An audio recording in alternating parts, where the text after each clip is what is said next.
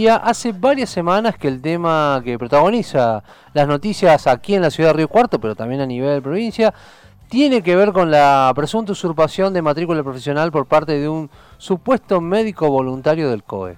Esta situación tiene conmocionada a la ciudad de Río Cuarto y nos ha sorprendido a todos, no solo a Río Cuarto, también a la provincia de Córdoba. Y para acercarnos a entender este tipo de personalidades, estamos en comunicación ya mismo con el magíster y licenciado en psicología Nicolás Gallo. Nicolás, bienvenido a Noticias al Toque. Javier Sismondi y Susana Álvarez te estamos saludando. Hola Susana y Javier, buen día, un gusto estar acá y un saludo a toda nuestra audiencia. El gusto es nuestro, Nicolás, de tenerte aquí al aire en, la mañana de Noticias al Toque. ¿Qué tipo de trastorno psicológico puede llevar a una persona a vivir este tipo de situaciones, ¿no? que está basado sobre todo en la cuestión que tiene que ver con el engaño? Bien, eh, vos sabés que la pregunta que haces, Javier, es, parece sencilla, pero es muy compleja, eh, porque en, el ámbito de la salud mental eh, existen como varios eh, tipos de personalidad que, que manejan lo que es el engaño, la mentira, el fraude, ¿sí? Y todas ellas se engloban dentro de lo que conocemos como los trastornos de personalidad, ¿sí? Dentro de lo que llamamos trastornos de personalidad se encontramos toda una serie de, de, como tres grandes grupos eh, y algunos de, estas, de estos trastornos manejan o utilizan mucho lo que tiene que ver con el engaño, la mentira, el fraude, ¿sí? Eso es lo que tienen como en común algunos de, estos trastornos. Eh, yo quiero hacer una aclaración que, recién me sumo a esta conversación y me llaman, no sé si lo han hecho, pero no quisiera hablar del caso en cuestión porque no corresponde, ¿sí? Pero sí hablar justamente, bueno, de, estas estructuras de, personalidad que, se manejan con, con el engaño, el fraude y la mentira, ¿sí? Me parece importante esta, esta aclaración para nuestra audiencia.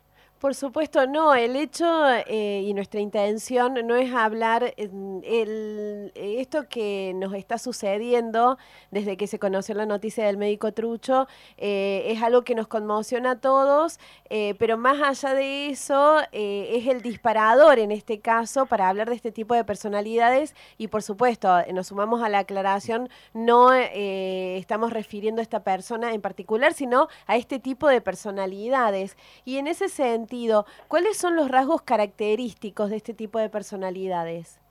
Bien, eh, implican eh, básicamente eh, la utilización del otro, ¿sí? implican el uso de, la mentira, del engaño, del fraude, la transgresión de las normas, eh, y quiero aclarar algo de un modo desadaptado, ¿sí?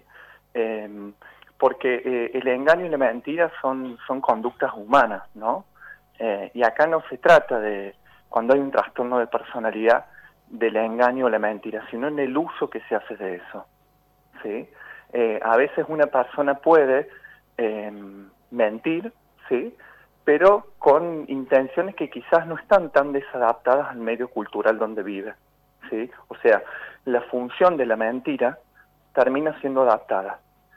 En este caso, eh, digo, de, personas que tienen estructuras eh, de, personalidad que implican un trastorno de personalidad, lo que tienen en común es que justamente la mentira, el engaño que cometen, ¿sí? lo, lo hacen, pero de un modo que está muy desadaptado. ¿sí? Eh, un modo en el que justamente se violan ¿sí? los derechos de los demás y también hay transgresión a, normas y a la ley, básicamente. Nicolás, ¿y qué tipos de mecanismos desarrollan estas personas o ponen en marcha, digamos, para eh, no quedar expuesto, digamos, en medio de una vida irreal? Sí, eh, muchas veces este, este desajuste no es percibido por, la persona que lo comete, sino que es percibido por, por, por, el entorno, es como si hubiera una alteración del juicio crítico de, de la realidad, ¿sí?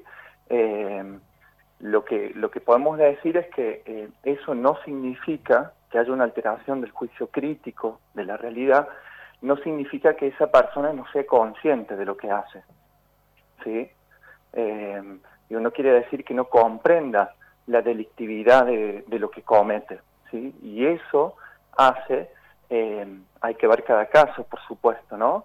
Pero eso hace que justamente eh, estas personas muchas veces, la gran mayoría de las veces, sean imputables, ¿sí? Y esto creo que es importante también conocerlo, que una persona tenga un trastorno de personalidad, ¿sí? No implica necesariamente que esa persona sea inimputable. En ese sentido, eh, ¿cómo se entiende esto de eh, no tener, a ver si lo entendí bien, eh, o tener alterado el sentido crítico de una situación, pero sin embargo comprender lo que se está haciendo? ¿Cómo lo manejan? ¿Se engañan a sí mismos? ¿Cómo lo manejan? ¿Se justifican? Justifican, se justifican, sí. hay como una esa facilidad argumentativa, esta es otra característica común, esa facilidad argumentativa que eh, con la que hablan, con la que se presentan, digo, esto es una es un rasgo común, ¿no? Eh, eso hace, sí, eh, eso que muestran hacia afuera sería, también es algo hacia adentro, sí, hay como una justificación de eso que se hace y quizás desde el discurso que la persona eh, se dice a sí mismo, ¿no? Eh, uno encuentra como, no sé, cuestiones hasta altruistas pueden ser. ¿sí? Eh, pero eso justamente de lo que da cuenta es que la persona, si necesita argumentar por qué hace lo que hace, por qué viola la ley, por ejemplo, eso ya da cuenta de que la persona está comprendiendo que eso que está haciendo es una transgresión a la misma. ¿Sí? Muchas veces nosotros tenemos asociado eh, los trastornos mentales eh, con determinadas em, eh, personas ¿sí? en donde ese trastorno es evidente. ¿Sí? Digo, hay trastornos que son evidentes en las personas, muchos no. O sea, se estima que el 10% de la población tiene un trastorno de la personalidad, o tiene un trastorno antisocial, o tiene un trastorno narcisista, ¿sí? Eh, o tiene, bueno, diversos trastornos de los que hablábamos al inicio, que se engloban dentro de lo que son los trastornos de la personalidad. Pero se estima que el 10% de la población, ¿sí? Eh, tiene un trastorno de personalidad de este tipo. Entonces, por eso creo que eh, justamente es necesario, digo, activar mecanismos, ¿sí? cuando uno va a cualquier profesional, no solamente de la salud, ¿no? Eh, pero hay cuestiones que son como, como muy elementales, ¿no? Eh, uno puede eh, indagar en el colegio profesional de, no sé, puede ser de un abogado, de un psicólogo, de un médico, sobre si esa matrícula efectivamente corresponde a, ese, a esa persona, ¿sí? digo, hay, hay profesiones que cuando eh, usurpan, por así decirlo, eso que se hace tiene efectos en la vida de las personas, ¿no? Eh, porque uno deposita una situación legal o la salud misma, ¿no? Eh, la salud mental o la salud o la salud física, ¿sí? Entonces, si bien hay cuestiones que no pueden, eh, que no son obvias, que no pueden prevenirse si se quiere, eh, pero sí hay, hay otras en las cuales podemos tener como ciertos resguardos a la hora de, buscar o elegir un profesional. Y casualmente, Nicolás, respecto a este tema, ¿no? Eh, ¿Se los puede considerar responsables de sus actos, sobre todo teniendo en cuenta eh, los delitos graves que se pueden llegar a cometer, como bueno ha acontecido aquí en, en la ciudad de Río Cuarto? Mira, lo que, lo que hace que una persona sea inimputable ¿sí? es decir, que no pueda ser responsable de sus actos, es que eh, no sea consciente de la ilegalidad, ¿sí? que no sea consciente, que no comprenda la criminalidad ¿sí? de lo que realiza. ¿sí? Eso es lo que se requiere para que una persona sea inimputable. Hay algunas cuestiones más, no soy psicólogo forense, mi área, pero algunas nociones básicas manejo.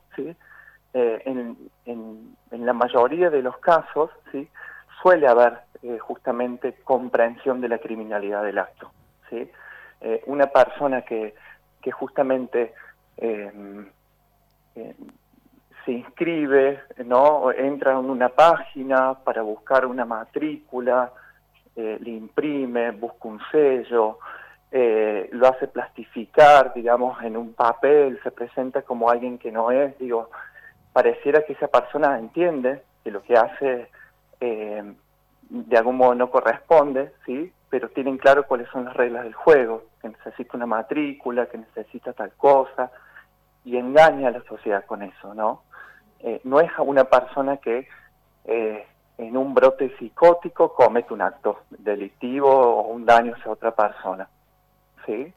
Eh, ah, digo, me, parece que cuando hablamos de la, de la imputabilidad de, cualquier persona, ¿no? Eh, lo que hay que tener en claro es, lo primero, lo más básico es que había comprensión al momento del acto, ¿sí?